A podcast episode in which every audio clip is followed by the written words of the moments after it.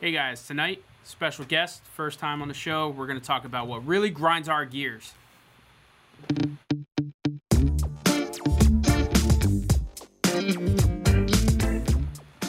Hey guys, welcome back. Trading Desk, Thursday night, as usual. Very, very special guest. We've been trying to line this up for quite some time. You guys know him as the, the guy teaching the classroom Oh, that's right. from time to yeah. time. Thrilled to be here. Introduce yourself. It's me, Armand. It's me, Armand. uh, you'll notice on the drop down screen there, we have our Instagrams, obviously, uh, as a new addition for information. Mine is Evo underscore watches. You guys know me, Jason, uh, your host for Trading Desk. Armand, uh, Uh, hopefully. it's me, Armand, on uh, Instagram, and uh, yeah, that's my email address as well. Clever Instagram name. um, will hopefully be on the show more. We'll leave that up to you guys. At the end of this episode, we will vote on Armand's fate. But uh, no, in, in all seriousness, Armand is one of those guys in the office that's pretty instrumental, especially to the younger guys that are training. Um, just a wealth of random weird information. Uh, I gave Armand a little trophy the other day for training new people, uh, where I might not have the patience for that. Um, but yeah, one of those guys that's always got a random like little fact about something or a did you know situation. Do so my best happy to have him on the TV. That is why he's on the uh, on the show. show. Love so fantastic, uh, Armin. Trading desk. Right after intros, we usually roll into wrist shots. Cool. I'll let you go first. Where do I zoom in? Armin into? is a true watch guy. this is This a is his watch. This is my watch. This is a, I believe it's 41 millimeter Hublot Super B chronograph. Now I know that Hublot doesn't get the most love, but honestly, this era of Hublot is great. It's a good size, cool dial, kind of multi-texture. My fingerprints are all over it.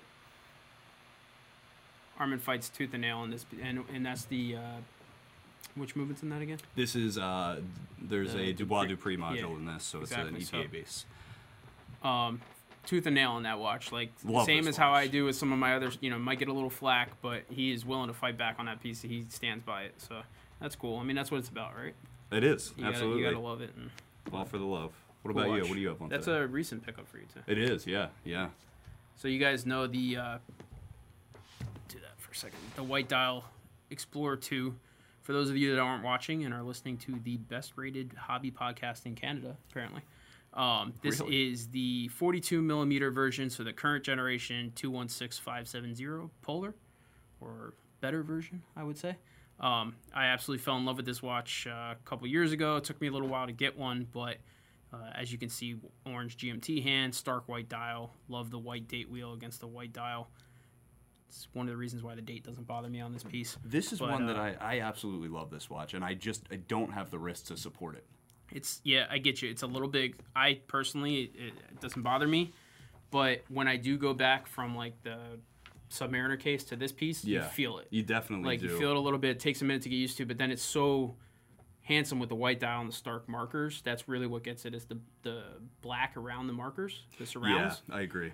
And the blue loom on this thing is amazing. Yeah, it's it lights up like a torch. Yeah, I do love the giant orange GMT hand too. It's I will say though, I don't mind the red hand on the 40 millimeter. I like the 40 millimeter a lot too. It's just I find that the I mean the quality in the bracelet is definitely different. It's a thing. It, it really is, and I I'm I love vintage Rolex. I had one until unfortunately very recently, and uh, I. I love them through and through, but when you when you handle one of the new bracelets, it's really it's really different. So I talked about that last week when we were talking about the Submariner, and Yeah. it's like having a current gen. I wouldn't mind owning an older piece also, but I wouldn't want to do it the inverse. Like I wouldn't want to only have the old one. Yeah, I think, but this does it for me, and and the 40 millimeter version of this is just so far lacking that I don't think it makes like It's it's I very have both. It's very different, yeah. And unless you get something with the uh, you know a 3186 movement, um, you know you you have a little bit of characteristic there where the 3186 distribution of that was such a shorter time. Right. So, but yeah, I mean I I'm of a op- bit of an opposite thing. I can see myself only having like a vintage piece like I did before with Rolex. Um, and maybe because I did have a vintage piece for so long, that's why. But I understand what you're saying. Once you're used to the quality of modern Rolex, it's, it's strange to go back. It's tough. Um, but yeah, But all right, well, that's a uh, little uh, side spurt on my wrist that. shot. This- uh, I I bore it. So, but no, that's it. Uh, so Armin with the um, with the Super Hublot, yep. and that you've had that what like three months now or Something longer like than that. that. Yeah, yeah, right and uh, was super stoked to get it when he got it, and this is a piece that I've been eyeing for a long time, and it, the circumstances in which it came to our shop were exactly right, and uh, kind of found you. it did. It it found me directly. I love it. All right, well that's wrist shots. Uh, we're gonna do top five this week. Cool. Top five.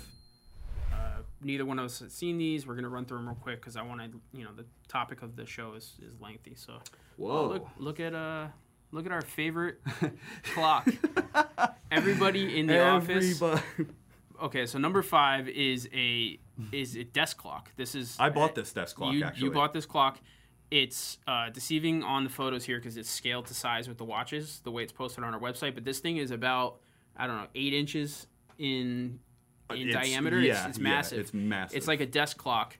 Uh, I don't know if this one's an alarm So this one's quartz and an alarm. Yes. and an alarm. Yep. Most of the desk clocks usually are alarms, even if the watches aren't. This thing is awesome. It's it's just a giant Hublot paperweight. it's it's amazing, and it, it may it's actually when I when I was purchasing this watch, it actually spent a few days just sitting on my desk because Yeah. I liked it so much before I kind of put it through the process. What's but- funny is like all the buyers in the office are like waiting for it for like the time to expire where we we can buy it. Yeah, um, yeah. so it's, it's- that cool. This It's is, like it's like half novelty, half kind of cool for your desk. and It's- that's it's what's deep. fun about it. You know, it's at it's at a price point that I think is it's very attainable, and it's it's one of those things that even me personally, I'm thinking, yeah, I, I would buy that for my desk. Yeah. I mean, I say that while I'm wearing a Hublot, so take that with a grain of salt. All right, so we have a uh, the vintage Calatrava Patek. Uh, yeah. What is that? A reference 96? yeah, I believe so. Yeah. Um, so 6650, I would say this is probably uh, what's what's interesting to see is so the top five. Just a brief overview used to be like for a couple weeks in a row, and kind of why we stopped doing them is it was like there's two subs, there's two Yeah, yep. steals, there's two. So this is actually pretty diverse. I would say you know there's one roll, you know two Rolexes on there, um, and two Pateks, which is kind of cool. But so you have a vintage Calatrava, six grand gold Patek. Definitely see why that's being Yeah. clicked on. Um, I would say a lot of people probably click on it, see the size, then go somewhere else. So it's interesting to me seeing this actually, and uh, I noticed that two outliers for me actually that I see are one the solid gold Rolex and two the reference 96, right? And what I think is why these probably got the most clicks, it's a solid gold Rolex for 5450, the reason being the size, of course. And then the reference 96 for just a little over 6,000, again, reason being size. Right. Which is probably why it got so much attention. So Um, both those pieces, probably why they're there. Um, we do have a one other piece that we want to talk about on there too.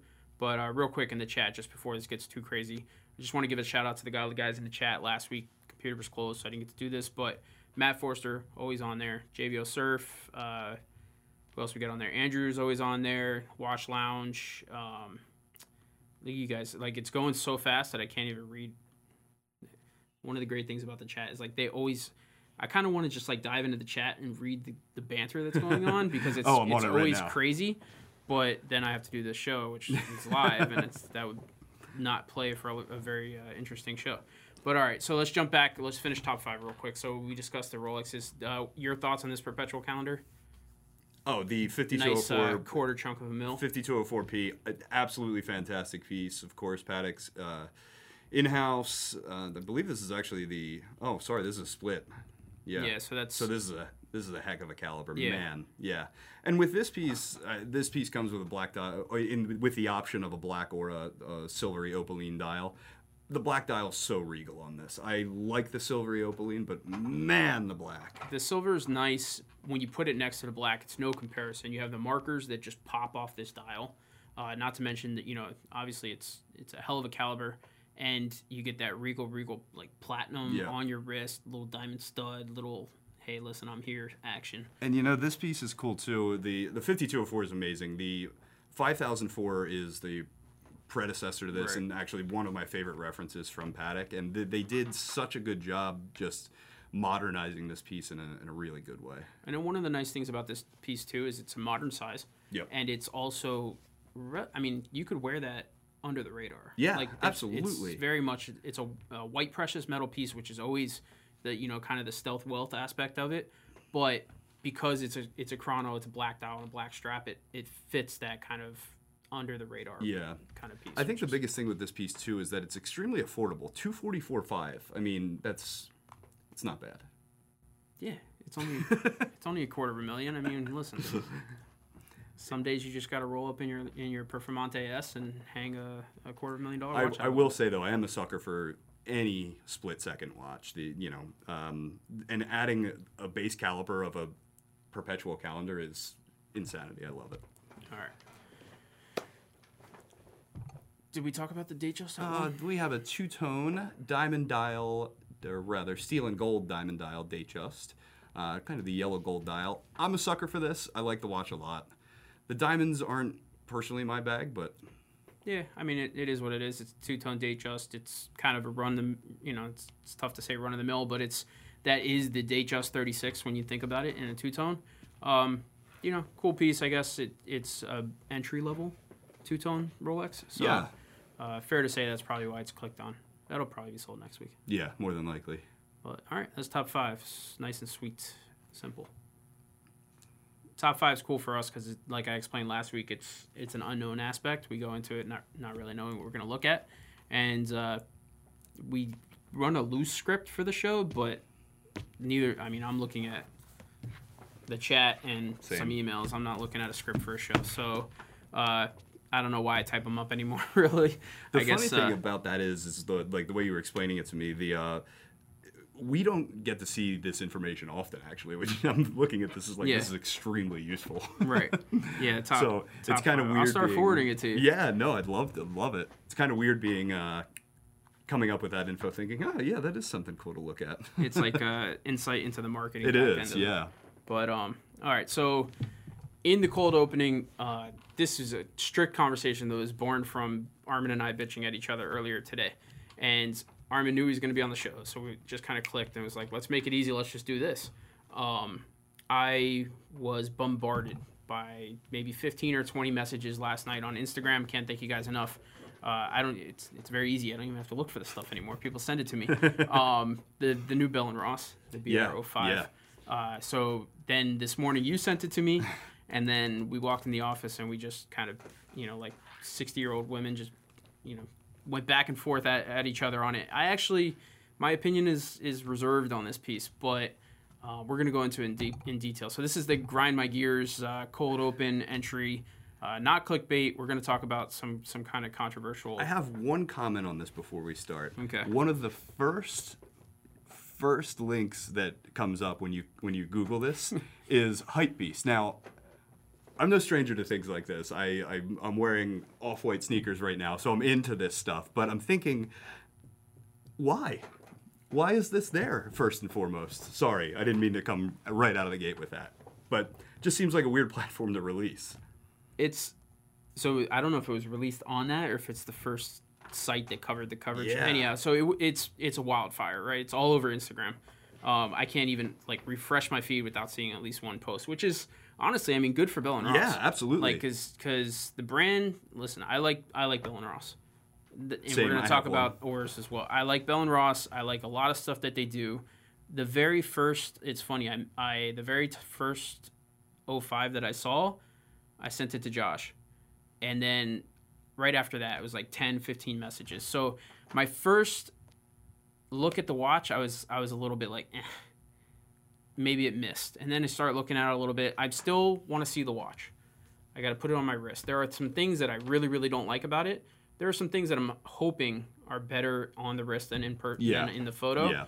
So uh, we have a photo here. I mean, we it, there's no getting around this, right? It's a bastard child of four or five watches that are the hottest watches in the, industry. the, good thing is one of them is a Bell and Ross. So yeah, that's, so it's yeah one of the the lineage. So it's it's not outwardly a bad looking watch. There are some really really good things that are pulled from other watches. I'm actually cl- coming around to it very It's- much. I think my major the major hesitation for me is the proportion of bezel to dial. It's not the case shape. Uh, it's not so I'm used to Bell and Ross being like you know, one it's more square, not so cushiony. Yeah, circle peg But I'm not I'm not hating this because I love the O2 diver back in the day. I don't know if you remember the Tonneau shape O2. Yep. So I, I think the watch on a rubber band is an obvious problem.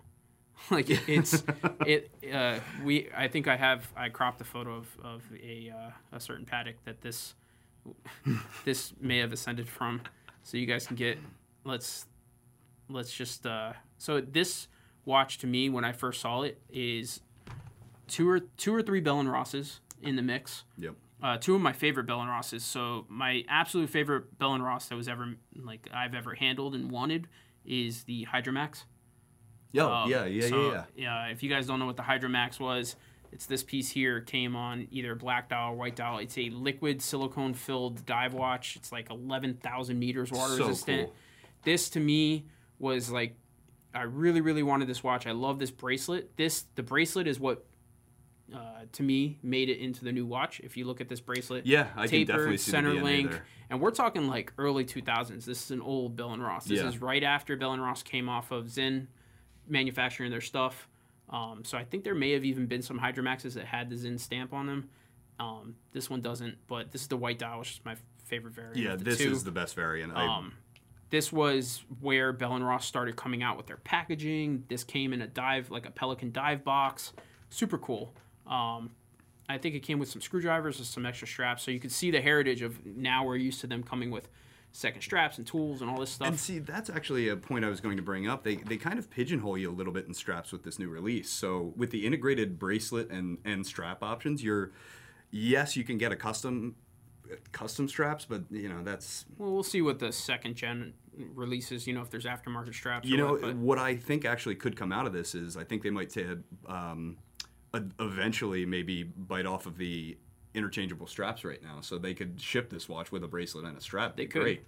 So, uh, so for me, I saw, and again, the taper in the bracelet, the center link. I saw the Hydromax in the bracelet. Yeah. which may or may only be me because I, I always like when I'm I see it now that you pointed it out. when I'm uh, looking you know scouring eBay and stuff. The Hydromax is one of those things I search to see if I can find a cheap one. yeah. Like, The so trick is finding one with no bubbles. yeah, exactly. um, so that was that. The other watch that I love from Bell and Ross that eventually, if I find a good enough deal, I'm gonna buy one is the Space Three. Space Three Ah, for me. So again, this is a watch, and I I don't know if it's just that both of these came off the time when I was selling a lot of Bell and Ross, and it was like, it was it was a really really cool watch to me. But the Space Three was one of those things. Also came in a cool set, came with a couple accessories, came in a cool package, had a very very cool story, and this this watch directly came off the Zinn uh, manufacturing line. They have it's a chronograph with the pushers hidden into the case yeah. um, Tonneau case, which I think the O2 diver also came kind of from this design. But if you look again, same bracelet, integration into the case, I can see where some of the Bell and Ross DNA is coming from. Yeah, I can see it too. And and to to that, I mean, it's it's definitely there is definitely a, a significant portion of Bell and Ross in there. Right. So I, I give them a pass on some of this. Yeah. So, but let's talk about. I mean, it's a Panerai. It's a Pam 002 dial. It's so. I mean, look at the military. All right, so a lot of there's some DNA from Bell and Ross, but only because they've done this dial Yes. before. Absolutely. But it's never. Let's not kid ourselves. Like we've always said that they've cop. You know that, that there's uh, whatever you want to call it, heavily influenced or copied. Bell and Ross's uh, Panerais aesthetic in their dial, their military dial, Yeah. into Bell and Ross's. It was one of the very first things that Bell and Ross adopted, kind of from other brands. yeah. Um, so, all right, let's say they've been doing it. The the uh, the time limit's up, right? They've been doing it for so long Yeah. that yeah, hey, listen, we're gonna give them a free pass, I guess. But to me, I saw that new Bell and Ross, and part of me was at first like, ah, no pass. It's a Nautilus Aquanaut Panerai hybrid. So one of the most atrocious things, that, and I don't mean atrocious negatively, but like atrociously atrociously copied things, Mm-hmm. are the handset. It looks like they caught somebody stealing, chopped off their hands, and put them right on this watch. So and Like- it's funny because the handset comes from the. I don't have a photo of it, but I should have. Is comes from the new diver. The the BR, or it comes from the 5711. Mm, 5711. Well, what I they literally have those hands sitting in a factory Right, because right. of their diver. Yeah. Is what I'm saying.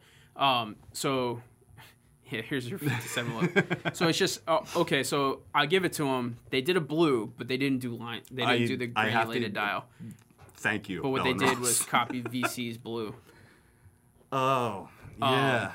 So listen, there's it's also got a little bit of Santos in the in Yeah, the I see that in the case. crown crown guards. Overall, I think it's I do think it's cool All right, still. so here's what I have to say. I want to see this watch on. I did crop a photo of the of the rotor on the case back of this watch, which to me is a super weird choice because there's nothing that outwardly that's a rim, that's Yep. a car rim. Yep.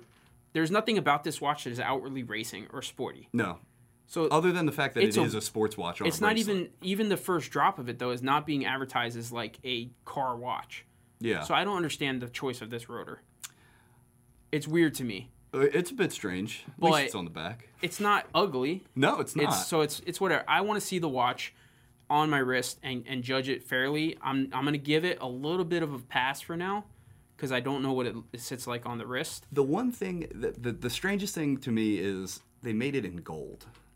They did. They made it in gold, and it, it, it's it's it's crazy because it's an unapologetic big gold watch, and I that's one I want to see in the metal. But you know the thing is, and you have one, uh, the Bulgari uh, Finissimo. Mm-hmm. Um, it kind of it has the same tone of rose to the rose gold Finissimo, and maybe that's just something that I'm kind of putting together now. But I can I see what you're saying. It's a can make the flat rose distinction. with a. It's more of an industrial rose and not. not meant yes, to it's be. less. Um, So the gold version of this, I, I do dig the fact that like a lot of Bell and Ross is in your face. They don't they don't care what you think. They don't. So the gold piece is kind of that. It's just double middle Yes, fingers. Like yep. here's our new model. take and I or like leave it for that reason. Um, so I doubt we're probably going to see uh, the steel pieces obviously before we see one of those gold pieces in the office. Yeah. But I am looking forward to trying this watch on and then more than likely disowning it. Yeah.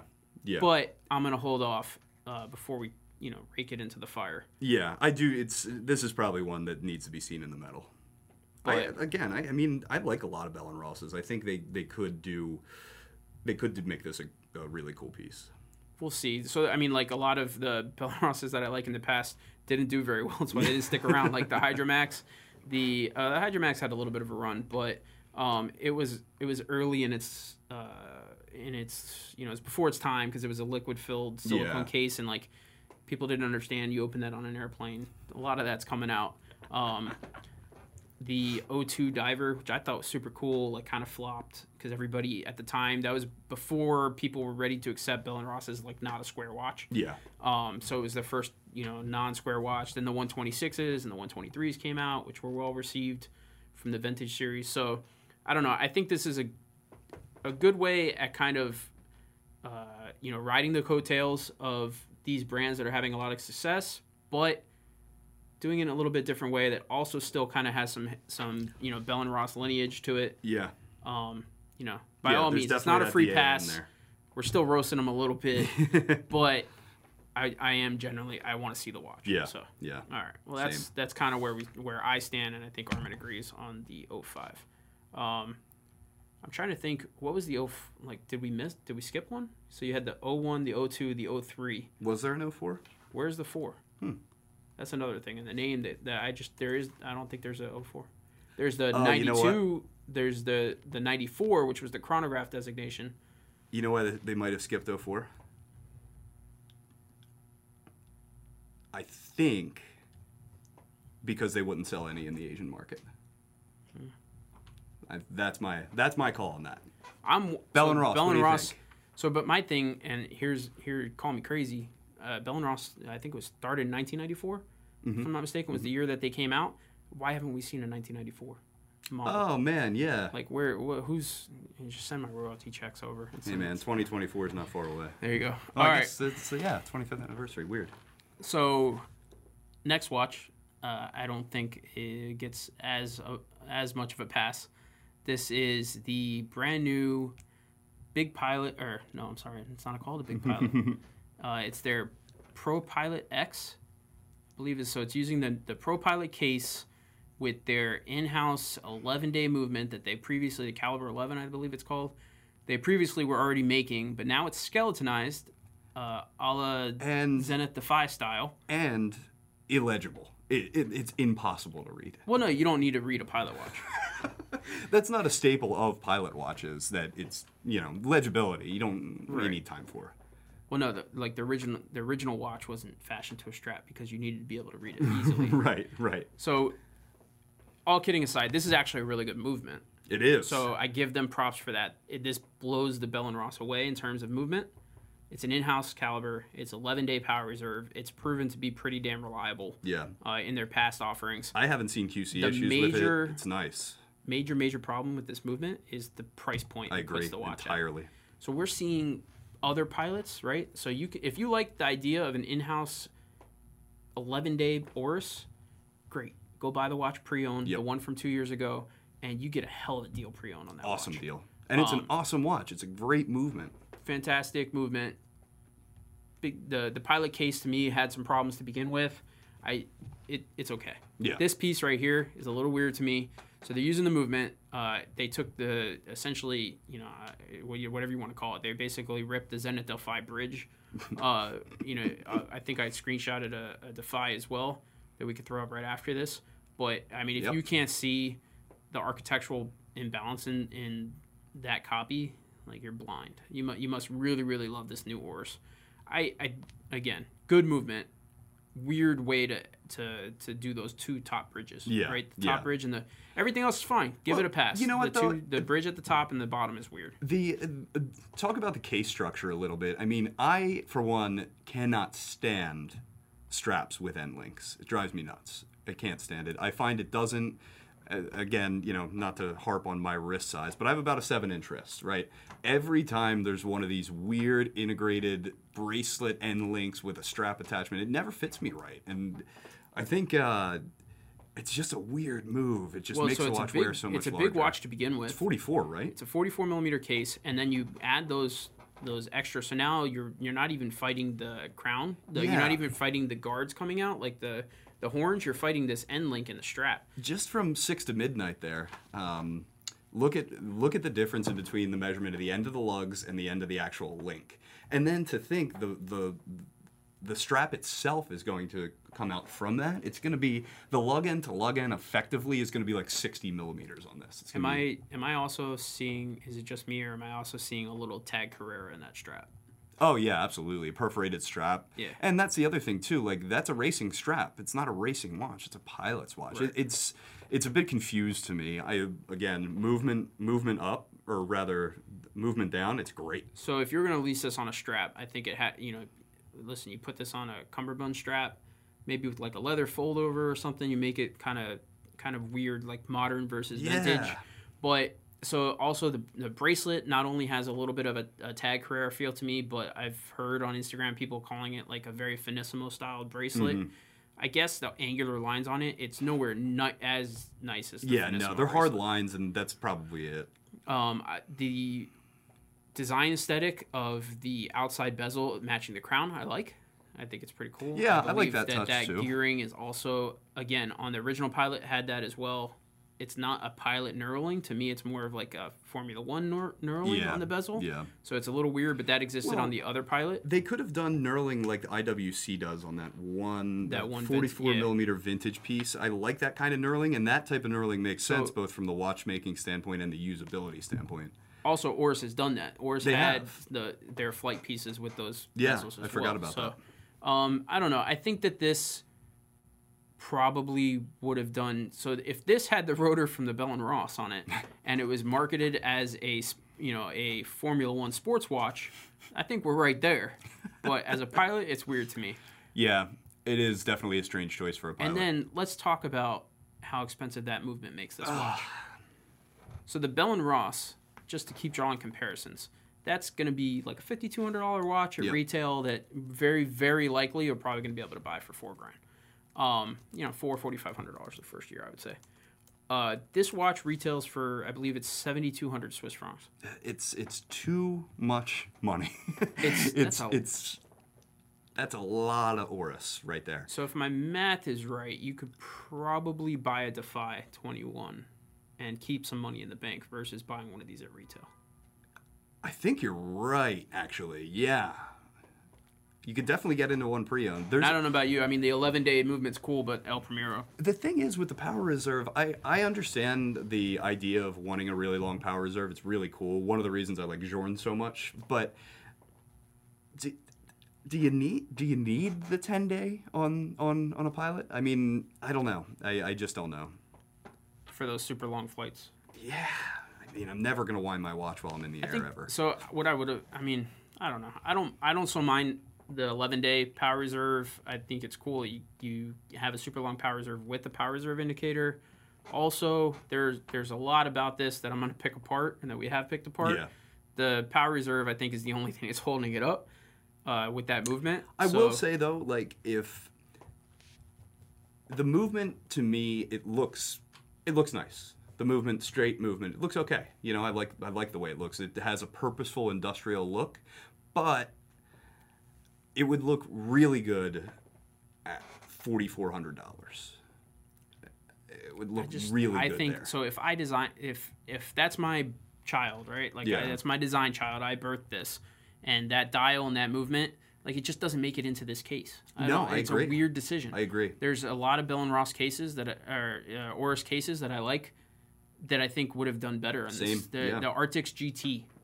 I think what they were trying to do in this one is make this a very modern watch, and they succeeded in making it a modern watch. You know, it's big, it, the angles are hard, and you can see the case. It kind of has uh, almost a, oh geez, I guess a pseudo, you know, modern deco look to it in a weird way. It does look very JCB, uh, Yeah. JCB. I mean, it really does. So the Artix GT case, which was their like five years ago, was their Formula One push. Do you remember that piece that had like the linear power reserve on the dial and yes. the ceramic bezel? Mm-hmm. You rebirthed the Artix GT with this as your GT concept, and and we're sitting here on this very same show on this very same night saying you're you're a genius. This watch is amazing. it just there it, it just missed its target. Yeah, I agree. But who knows, man? We might get this in the middle and be like, this this watch is freaking awesome. That's the thing with any of these, and we were talking actually before the show started. Any of these mid-year releases, they tend to they tend to take their time coming in, but it's always fun to see them when they come in because uh, you know we have uh, what our watch holidays are are Basel World and uh, SIHH for the yeah. most part. So it's always really exciting to see these mid-year releases, and this is kind of the start of that season we were talking about earlier. Right, yeah. So we'll we're approaching the cool time of the year where we Hope- might get surprised. Yeah, drops. hopefully we see these, you know, in time for holiday season A. And whenever there's a drop like this that's massive, or, or rather like well known, it's usually available pretty quickly if it's not from SIHH or Basel. So that's cool. So coming from the comments, I just saw a comment that said that uh, Oris offered a five percent discount already on the new pieces for podcast listeners. So like, let the di- discount race begin. I, I, mean, that's that's Um, brand suicide. Why? So we'll see. I don't. We'll see how it goes. Uh, in terms, we got a couple bonus watches. Uh, in terms of uh, what you guys might recognize as uh, riding the coattails of famous designs, uh, you know, Armin could speak a little bit towards one, uh, the first one. So, Spirit of Big Bang, I believe it was, was the first. So, So do you guys know what watch is going to come up after this watch? The Spirit of Big Bang is a really cool watch, and it's it's unapologetically Hublot is really what it is, but it's unapologetically Hublot being a a rich poor man's Richard Mille. It's it's a rich poor man's Richard Mille. It's you know not quite as uh, something.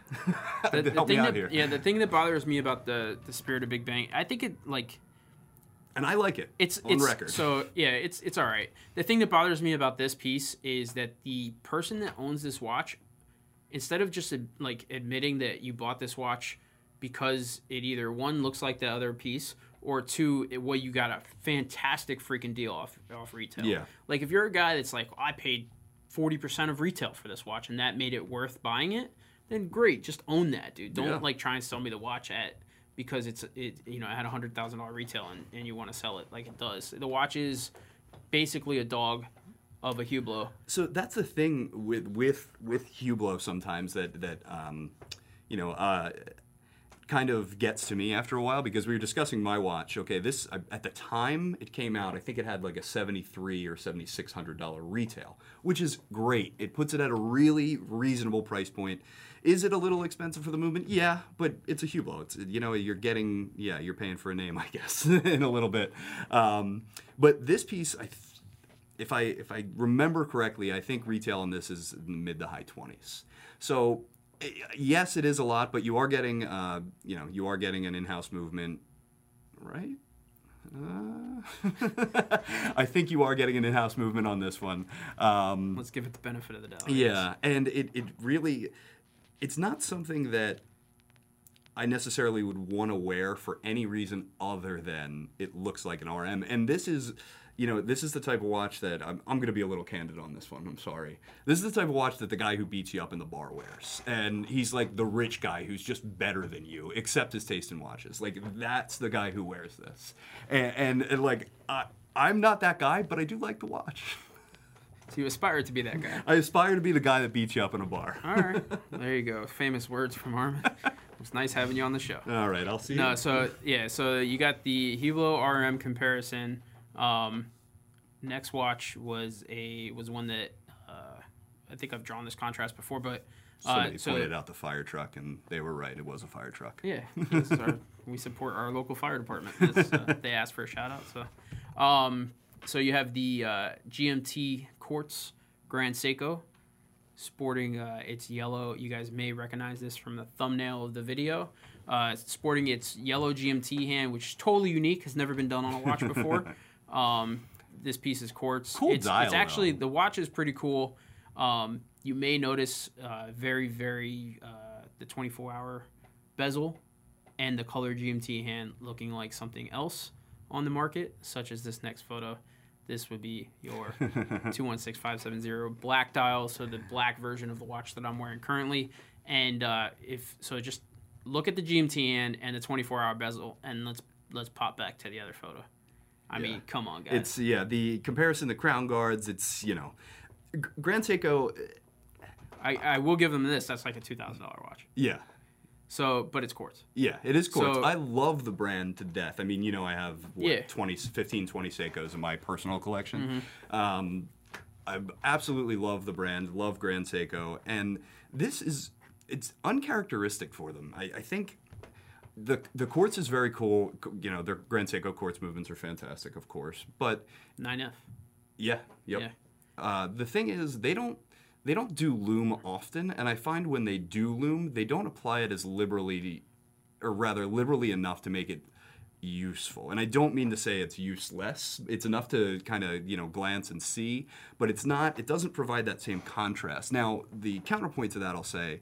Is the finishing of the hands overall? The finishing's outrageous. I mean, there's no Grand. Seiko in general is finishing. Uh, so my major problem with Grand Seiko and the reason I haven't bought one yet for myself, even though I want to, every Grand Seiko that comes out, I'm kind of like, yeah, it's not for me. Yeah. Like I feel like they have not designed a watch yet for me.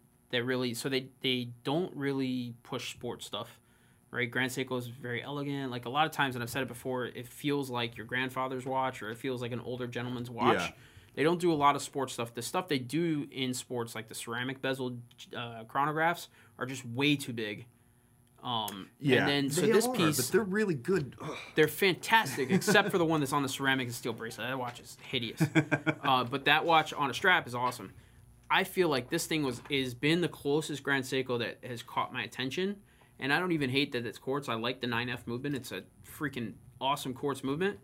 And I'm not a I'm not a quartz hater. I have Yeah, no, I have either. some quartz watches. I have the Bell, uh, the uh, Breitling Yep. with the, The XO. Ana-Digi, um, you know, and a couple other quartz watches. I'm not hating on that. It's just I already own the better version of this, which is the Explorer 2, so I'm not going to buy that Grand Yeah. Seiko. Yeah. But the, the Grand Seiko when I when I saw it uh, come out, I I looked at it very seriously personally, and then ultimately I decided against it, which is the case with me and a lot of Grand Seikos. Oftentimes, if I see a Seiko, I will just buy it and have it. They're an easy collectible. Easily collectible price point, It's but I, that, when you um, consider the the thousands range uh, going up to Grand Seiko, yes, I would buy this watch for you know three thousand dollars, but ultimately it's not. It wasn't the direction that I wanted my collection to go at the time. But at, at some point, I will say with confidence, I do want a high end quartz piece in my collection, like a, an actual well finished quartz movement. dude, I was standing on the edge of the of a roof, getting ready to jump into an Elegante Oh, 48. yeah, I, I Like, support that move. I had it on my wrist, and I'm like, should I do it? Should I not do I- it? I was wearing the Finissimo at the time. I'm like, I don't know, man. This thing scared me too, and I took the leap of faith, and I loved it. I fully I support. the might do it. I don't know. It's it's so sick, but it's also it's a lot of money. Well, the full loom dial, it's, It's it is it is a nice chunk of change for sure. But the what you get is, I mean, entry into the into the it might happen community. sooner rather than later. It's on the hit list. It I haven't. I like to do just an exorbitant amount of research when I buy stuff, and I haven't quite done enough to say I'm going to spend 10, 10 or twelve grand on this thing. But I like the watch a lot.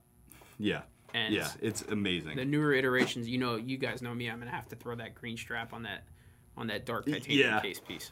But uh, all right, we Love wanted to uh, leave a couple minutes for questions. Armin's first time being on the show in the trading desk, so if you guys have questions for Armin or for myself in the chat, uh, please go ahead and drop them now. We'll try and answer them in a expedient fashion. I see John Doe really wants us to talk more about Rolex. Is that okay? Rolexes. He loves loves when we talk about Rolex. Um, well, I mean, this show is not uh, very heavily Rolex based. I mean, we, we did some, no, it wasn't. but uh, all so right, here's actually a point. Um, Babylon uh, ENT writes, "This is funny. How is the Grand Seiko a copy of the Rolex or the Rolex? Uh, blah, excuse me, a copy of the Rolex when Rolex were the copycats back in the day." And did the Pepsi bezel? Seiko was the first with the Pepsi bezel on the Seiko 6139. So two wrongs make a right That's right. not true. But it's like even so, how could they be this if they did this? It doesn't. Yeah. Um, so we're not saying. I'm not saying directly that it's a copy. I'm saying it, it bears a lot of It, resemblance. well, so the reason it's on this episode is because this episode is is titled "Riding Coattails."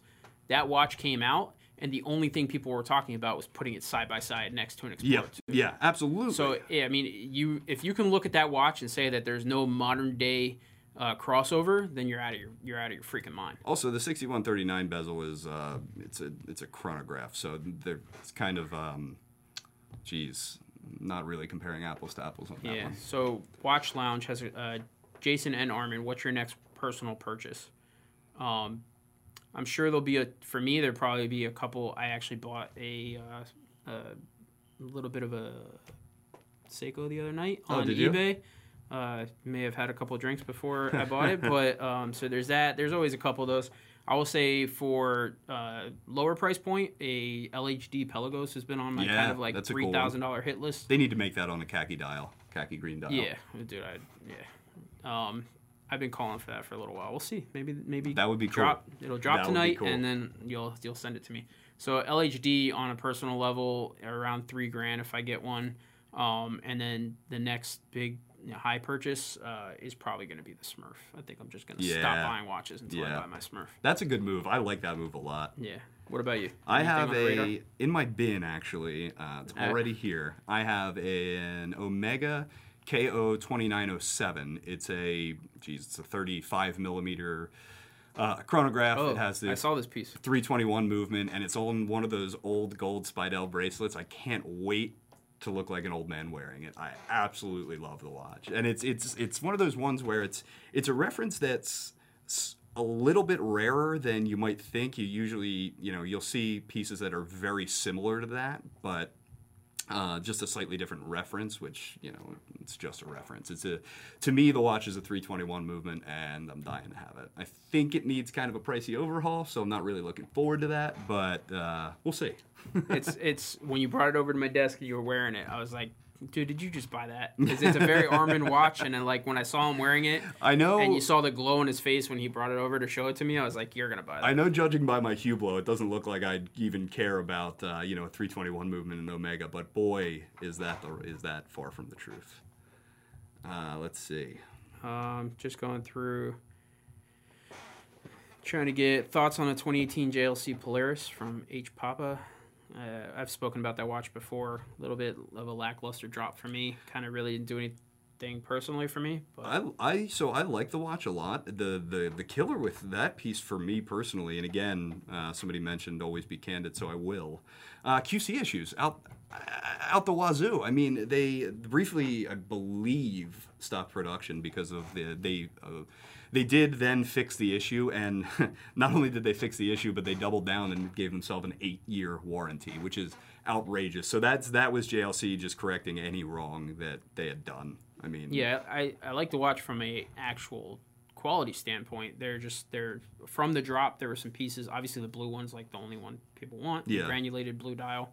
The world time version is, is pretty cool in the Polaris, um, but I think they put a lot of uh, you know they put they pushed everything pot committed into the middle on that drop, and the watch just kind of fell through. Yeah. like it didn't quite hit where they thought it was going to be. Yeah, they, they they were kind of um, doing that. They they needed to release a sports model, and they did a good job in terms of uh, you know aesthetics and movements, like Jaeger always does. But it was just kind of a. I, I do agree to a somewhat uh, overhyped uh, kind of drop on that. All right. Uh, one more question. Let's find, and then we'll get out of here. Let's see. Give me a good one. Biggest disappointment's an interesting one, but I, nothing comes to mind actually. Um, hmm. That might be a good, uh, good topic for a show. Yeah.